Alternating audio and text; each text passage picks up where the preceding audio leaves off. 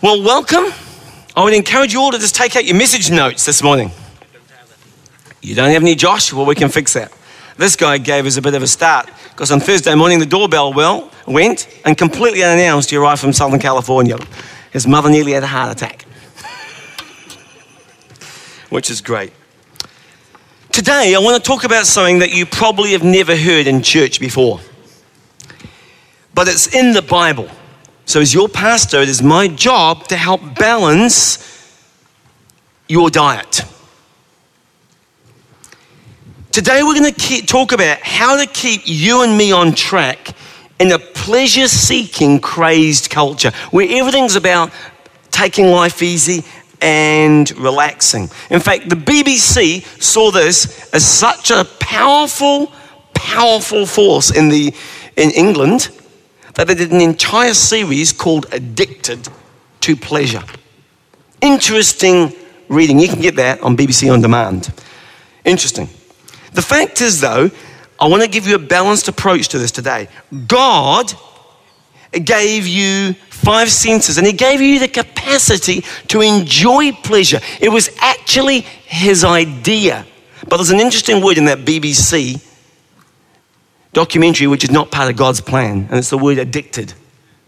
Pleasure is good, addiction is not. He gave you five senses hear, taste, touch, smell, and feel. And let me just say it in one sentence so we're clear. Life, Jesus said, I've come to give you life and life more abundantly. Life was meant to be enjoyed, not just endured. Sometimes you talk to some Christians and they've got the balance of, well, you know, it's so austere and ascetic down this end, and other Christians, well, our lives a full blown party at the other end. Today we're going to look at what the Bible says at the balance of this. But first of all, I want to give you a word that some of you might find difficult from the Bible. I'm going to pick it up for the full context of it so you get this. 1 Timothy 6:17, a great verse to study by yourself. 1 Timothy 6:17, command those who are rich in this present world. And just before we go any further, that's you. That's me. You're living in New Zealand. We are, and it sounds terrible to say in church, but we are filthy rich. Filthy rich. Those of you who are just supported by social welfare, you are filthy rich. Those of us who are not, we're even more filthy rich. Command those who are rich in this present world not to be arrogant. This is to us. This is to me. And this is to you. Do not be arrogant. Nor do not put your hope in wealth. Did you hear that, friend? Ian, did you hear that? Do not put your hope in wealth. In the same way, you would find it repugnant to be called arrogant. Here, Paul addressing Timothy says, It is also repugnant to put your hope in wealth, which is so uncertain. Now, here's the turning point. Here it comes. But put your hope in God, who richly provides us with everything for our enjoyment. Now, there's a lot of subtleties in that verse, and we're going to unpack those later.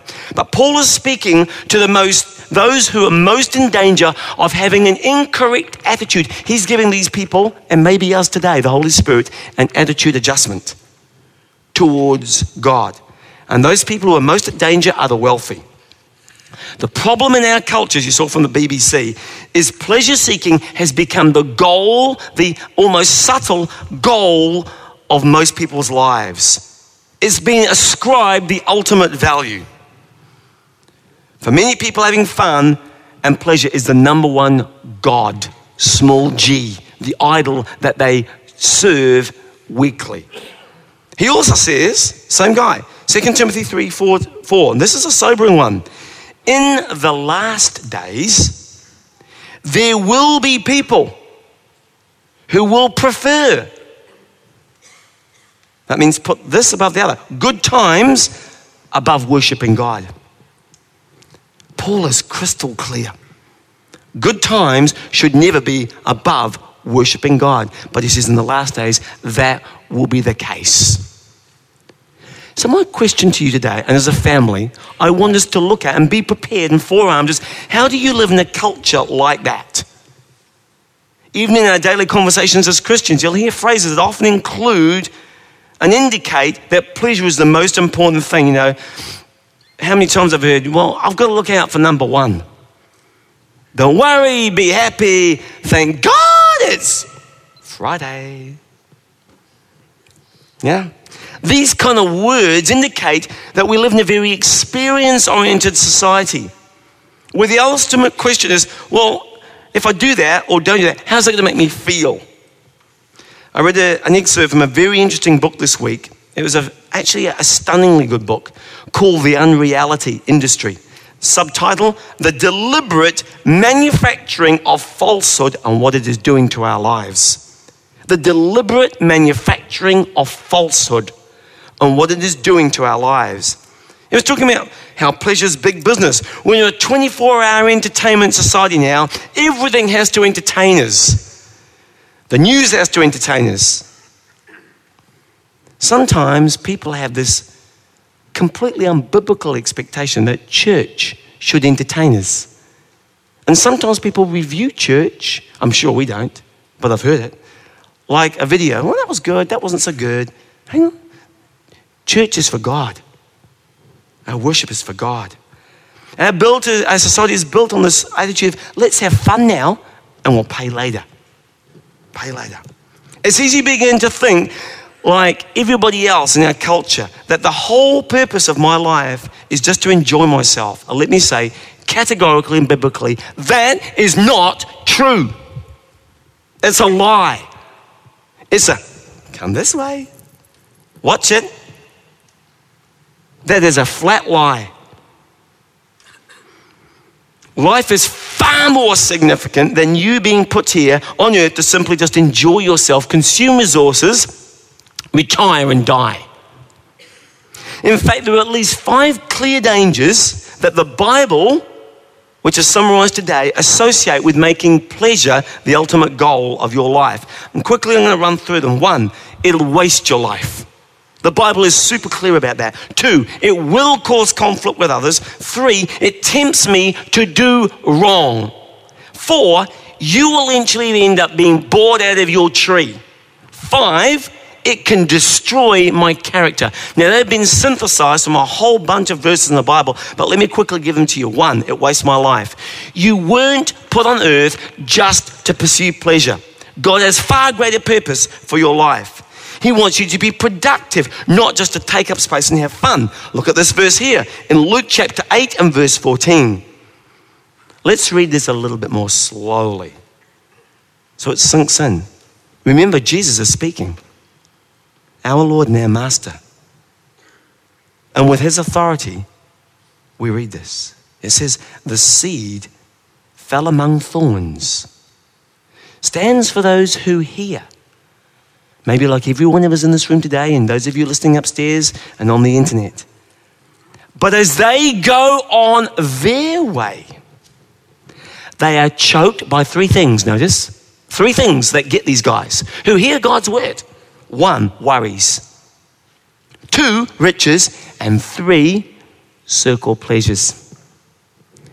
And look at the next verse and that part of it. And they do not mature.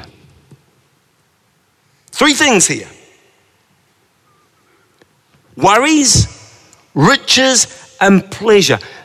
Those things cause the Christian to not mature. It's like if you had a fruit tree that sat there, and for some dumb reason, some of that fruit just never matures. It doesn't matter if you're a social butterfly on the lifestyles of the rich and famous or you're an addict. The bottom line, the commonality here of the upmarket and downmarket, same thing, is both are living for pleasure. And neither of them is making any contribution to life. It's just a waste of a life built on just pursuing pleasure. Number two, it causes conflict with others. The Bible says this in James chapter 4 and verse 1. Where do all the fights and the quarrels come from? They, here's the answer they come from your desires for pleasure. Greek hedoni. Hedoni. Sounds familiar to hedonism? This is where we get the word.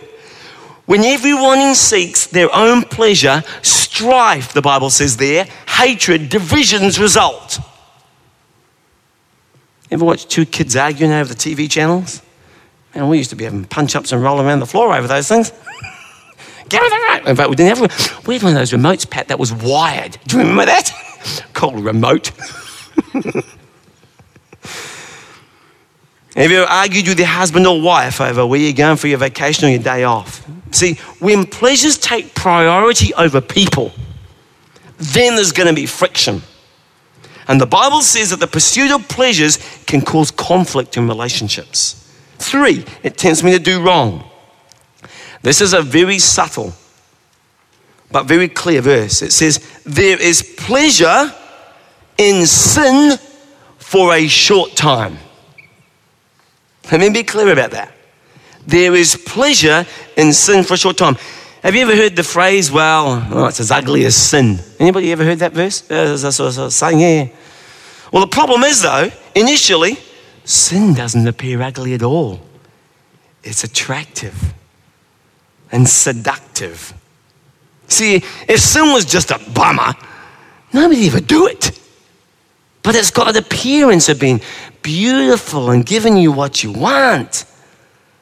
Now, you can have your kicks, but you will get your kickbacks. The Bible is very honest, it doesn't last.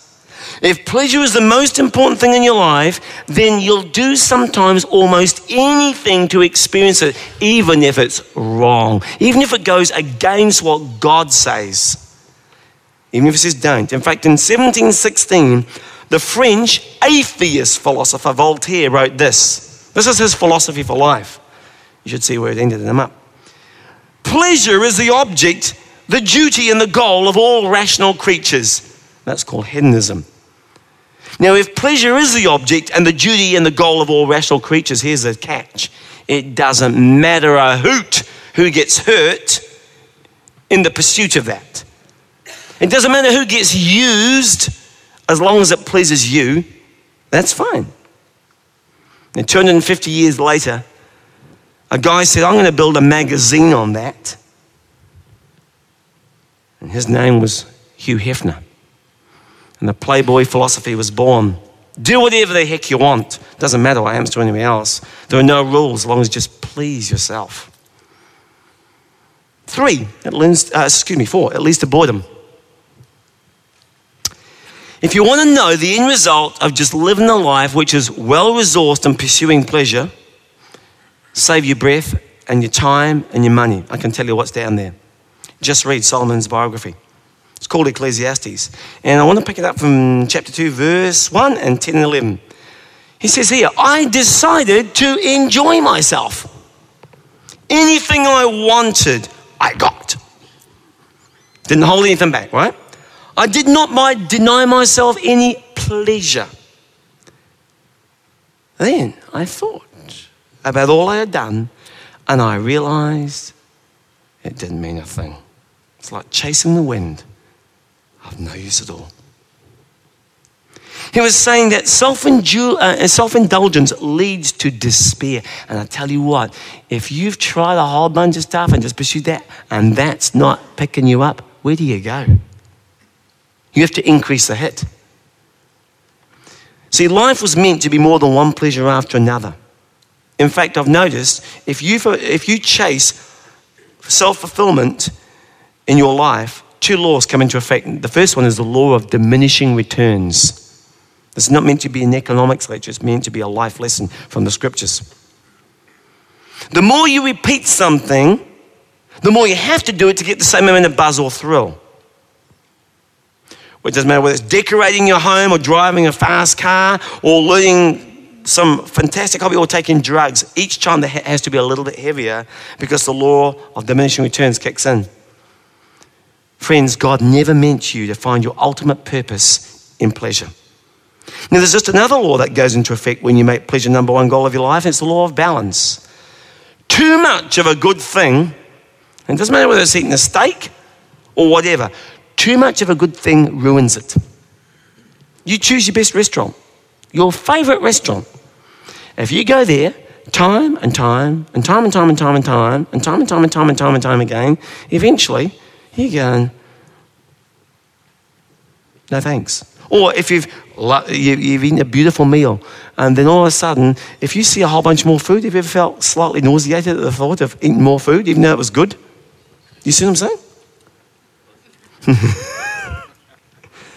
Part of what makes pleasure pleasurable is it's balanced with work and other things. So the inevitable result of pursuit of pleasure is boredom and despair. Fifth, the Bible says it will destroy my character. This is pretty tough. 1 Timothy 5 6 says, The one who lives for pleasure is dead even while she lives. Is dead. The person who makes pleasure, their goal is not living.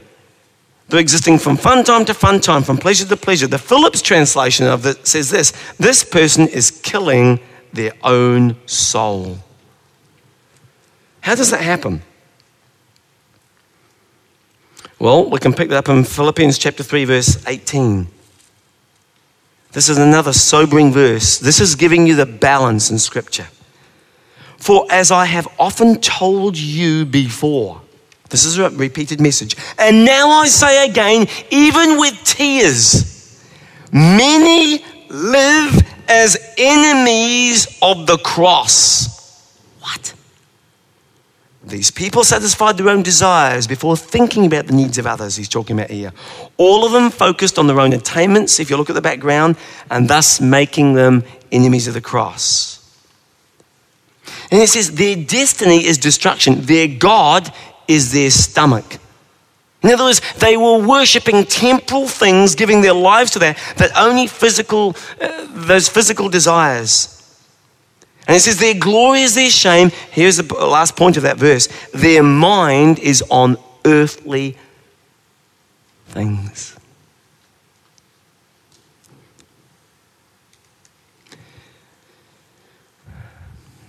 I think the Holy Spirit is trying to tell us something here.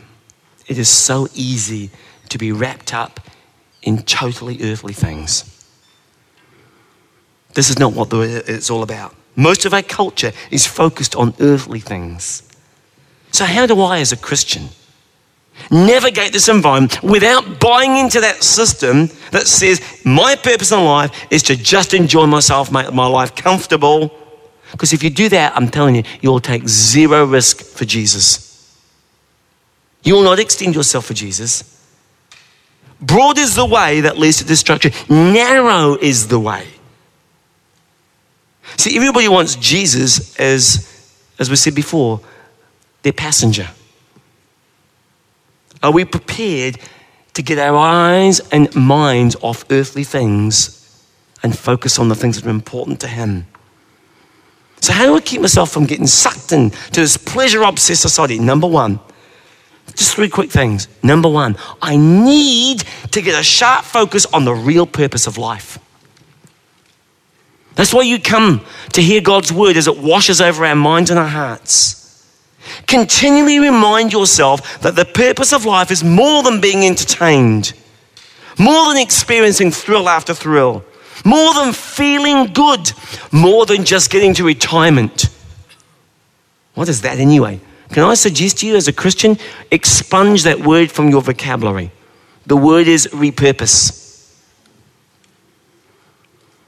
You've got trillions of years the other side. This is such a short time. Work well, you can work in cooperation with God's Spirit as it gives you opportunity. God did not create you to simply have a life goal of retirement. I overheard standing in a line the other day at the, uh, at the supermarket, and she was just commenting to her friend. She said, Oh, apart from, she said, Thank God it's Friday. Second tagline was, I just live for the weekend. Ever heard that? Yeah. To me, that will be a very superficial purpose. If life becomes defined by how soon do I get to go on the next night on the town? Or how soon do I get back to the golf course? Or next shopping spree? or how soon can I get my next trip? See, life simply then becomes defined by pleasure. And friends, in the light of eternity, that is trivia. That is a trivial pursuit. 1 Timothy 4, verse 2 from the Good News Version. From now on, live the rest of your lives controlled by God's will, not by human desires. So you have two options in this life. You can either say, I'm going to be controlled by God's will or my desires. God's will is not focused on earthly things. It carries on. You spent enough time in the past doing what pagans do. Your lives are spent in indecency, lust, drunkenness, orgies, drinking parties. And now, when you don't join them, they insult you. but they will give an account. Notice, they will give an account of themselves to God. Now that you're a believer, he's saying here, you have a new purpose in life. You don't need to live the old way that you used to live. As Janis Joplin called them, cheap thrills. They don't last. Remember, the real purpose of life, God says the goal is to know Him and to love Him and to serve Him. And out of all of that comes real pleasure, comes real meaning and comes real purpose.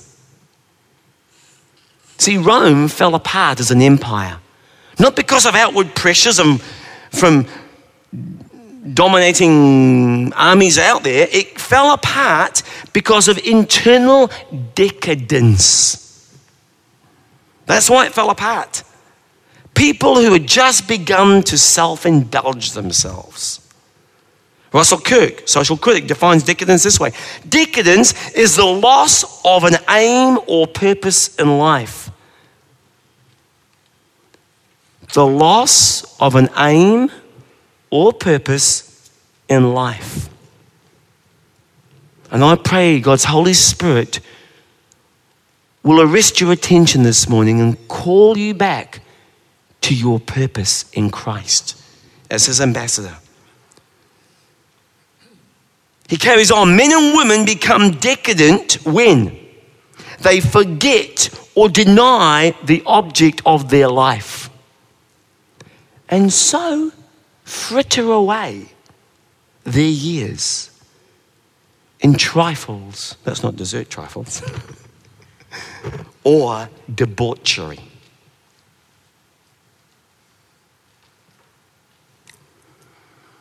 Our society is largely involved in trivial pursuit. So, the first way to avoid trivial pursuit is to remember the real purpose of living. Second, I want to say to you that life is a balancing act. And so, I want to bring back the balance. The Bible says in Ecclesiastes, there is a time for everything. There's a time to laugh and there's a time to cry. There's a time for play and there's a time for work. Now, some of you who work so much need to remember there's a time for play. And some of you who play too much need to remember there's a time to work. There's a balance. There's a time for seriousness, not clowning off all the time, but sometimes a time for lightheartedness and having fun. We've got about eight of us coming in our place next week. We're going to have a lot of fun. We, all of us work hard, but our wives, we know each other 30 years. And we'll laugh our heads off. In fact, last time it was almost our wives nearly threw all those four guys out the door because we were laughing so much. We couldn't get a sensible word in the edgeways. So there's a time for fun, but there's a time for hard work. And if you want to look at a model for balanced life, you need to look at Jesus. He was certainly on a mission. But let me tell you this, in case somebody pushes that point too far that way, he was not an ascetic. One of these guys who was up in the mountains, removed like a Trappist monk. He knew how to have fun. How do I know? Count the number of parties he went to. Go back, go check it. Read the Bible, check it. See how many parties he went to. He knew how to enjoy himself as well. So the point I want to make is this if you don't have plan for healthy pleasures, like recreation, like rest, like relaxation, you will be tempted with unhealthy pleasures. And they are everywhere in the society. Paul understands this balance. He says this. I love this. First Corinthians, same guy talking. For the earth and every good thing in it belongs to who? And it is yours to. See the, see the balance? God made an enjoyable creation. We are to enjoy it. And you have to have the balance. But he also says here in 1 Corinthians 6, back a few chapters, verse 12, I am not going to let anything dominate me. And you may want to circle the word dominate there because it's a very important word. You can enjoy many things without compromising your biblical standards. Did you hear that? Many things. If you don't let them control you and don't let them dominate you. Remember, to avoid the trivial pursuits of the culture, you need to, one, remember the real purpose of life, two, enjoy balanced living, and three, avoid destructive pleasures. And the third thing we need to do in our culture that is some of the activities that God says very clearly in Scripture are wrong, we need to stay away from.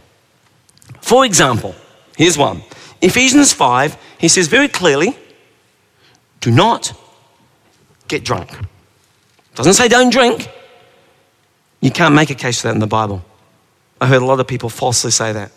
It's not true. But it says do not get drunk. That's a no no. That's off the table.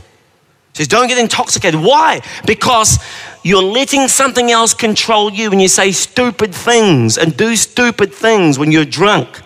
It's the opposite of self control, which happens to be a fruit of the Spirit. God expects you to be in control of yourself, not blathering off at the mouth or the fist or whatever else. Second, here's another one. Second Peter chapter 2, verse 19. He says, Don't get addicted to anything. That could be television. That could be food. That could be bodybuilding. Copious hours going into that. And God gets this much. And a balance. It could be jogging, hours gone. Anything. Could be squash. Could be golf. You should have, here, the point is this you should have one master in your life, and that is God. 1 Corinthians 6 18 says this Do not, this is off the table, do not get involved in sexual immorality. And that'll save you a lot of heartaches and a few diseases on the side. All the laws and the prohibitions in the Bible are for your benefit. Whenever God says no, it's because He loves you and He's far smarter than you. And He says, Don't do that. It's going to damage you, it's going to damage your soul. And if you go, nah, you, what you're really saying, cold hard tax, I know better than you, God. To me, that will be a tad arrogant. Titus 2:11 says this, "For the grace of God teaches us to say no to worldly passions and to live self-controlled lives." So way before the t-shirts came out with it, God said, Here, just say no. That's what he said. No is a word that some Christians are embarrassed to use. Don't ever be embarrassed to use that word. There's no embarrassment in that. In fact, psychologists have a word for the function of being unable to say no. It's called an addiction. Is there hope? Absolutely, there is. Titus 3 3 says this For we ourselves were once slaves. See, when you're a slave or an addict to something and you, and you keep on repeating that behavior and you can't seem to stop it, it's an addiction. We were once slaves to our passions and pleasures. There we are. We were once, formerly, back there, BC, before Christian days. We were slaves, but thank God now we are free. He says, but when the kindness of God and uh, uh, uh, the kindness and love of God appeared, He saved us. And apart from, forgetting that passion and pleasure, He gave us a new life. That's what the scriptures say. A new life, a new direction. Good news is a new life is available. You do not have to stay stra- uh, strapped to your passion and your pleasure. God will help you and He'll free you from that slavish pull to live that life of passion and pleasure. And He'll help you bring that back under God's control. So, why are people so obsessed with pleasure seeking? Why is our society so pleasure conscious? In a nutshell, I think it's a way of anesthetizing themselves from pain and their hurt and their disappointment and their frustration with life. Many people fill their lives with hobbies and they're gone a lot. Sometimes I've found because they don't want to face their hurt in their marriage or the fact that their kids are just not turning out the way they'd hoped. And so they escape to romance novels or daytime TV or sport or many other things. And it begins to consume their lives because they are running, running. So we need to ask ourselves a question sometimes Am I running from something? Why do I have this constant desire to go from one pleasurable experience to the next? And the more stressed our society becomes, and you can count on it, it's going to get more stressful, judging by the roads even yesterday, the more desperately people are going to be searching for diversions to anesthetize the pain and the confusion. So, question this morning Am I running from guilt? Am I angry? Am I insecure? If I'm hopping around from relationship to relationship, what is it I'm really looking for? Why aren't they working out? Because, see, there's an emptiness in every person's life. And there's a God shaped vacuum that only God can fill. And when we don't fill it with God, I guarantee you we will try to fill it with other cheap, trivial pursuits and substitutes. And you will have a thrill for a while but it'll be like a treadmill. The efficacy or the, um, the, uh, the potency of that will depreciate. And after a while, that familiar gnawing emptiness will return. Because stuff is stuff. There's no joy in that. What you're really yearning for in that emptiness is a yearning for God. He made you and He loves you dearly. And you're not here by accident, and you matter to Him, and He wants to work in your life and turn you around to move you towards Him and His purposes. The fact that you're alive means that He's not through with you. And although the world offers many cheap substitutes, can I suggest to you humbly this morning, accept no substitutes. And the great news is, when you come to know Jesus Christ, He not only gives you the capacity to enjoy a relationship with God that you never had before, but you enjoy yourself and your life like you've never done before, and you enjoy His world like you've never done before because you're in tune with Him and He made you. And that's what many people are looking for. Some may be in your house, some may be at your work. That is a deep longing they're looking for. Would you bow your heads with me?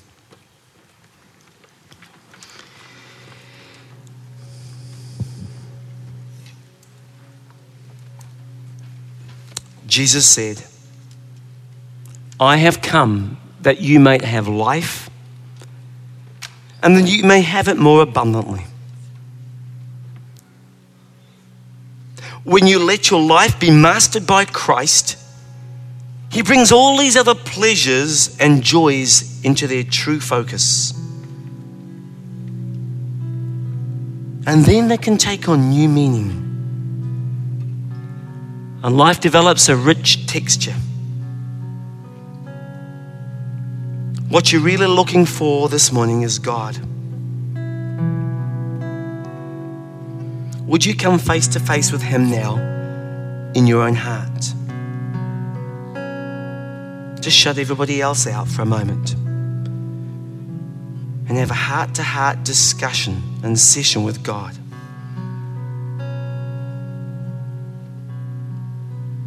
Join me with your mind and just saying, Jesus Christ, I believe that you made me for a greater purpose than just to enjoy myself, to look from one thrill to the next. I believe that you love me and that you want to know me. So today I want to open my life up to you and I want to know you.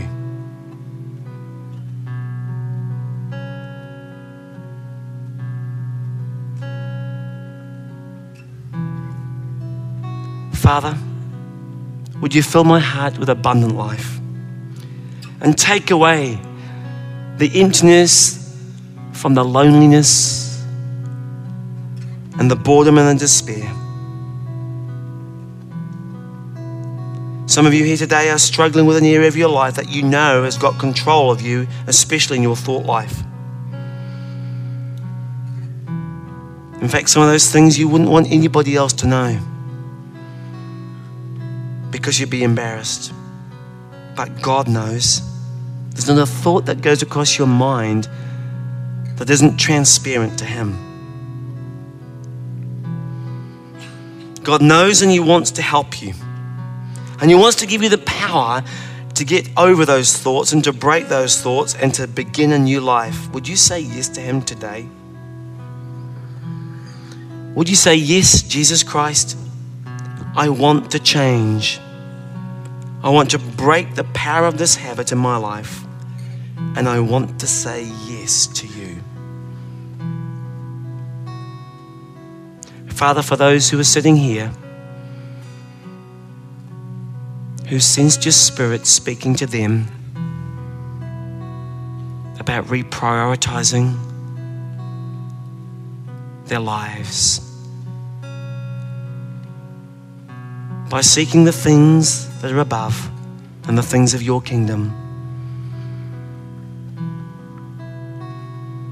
Father, thank you for your word,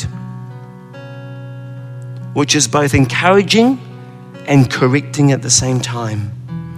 Thank you for showing us how to live. Help us to be a different people in a pleasure crazed culture. We ask this in your powerful name. And everybody said, Amen.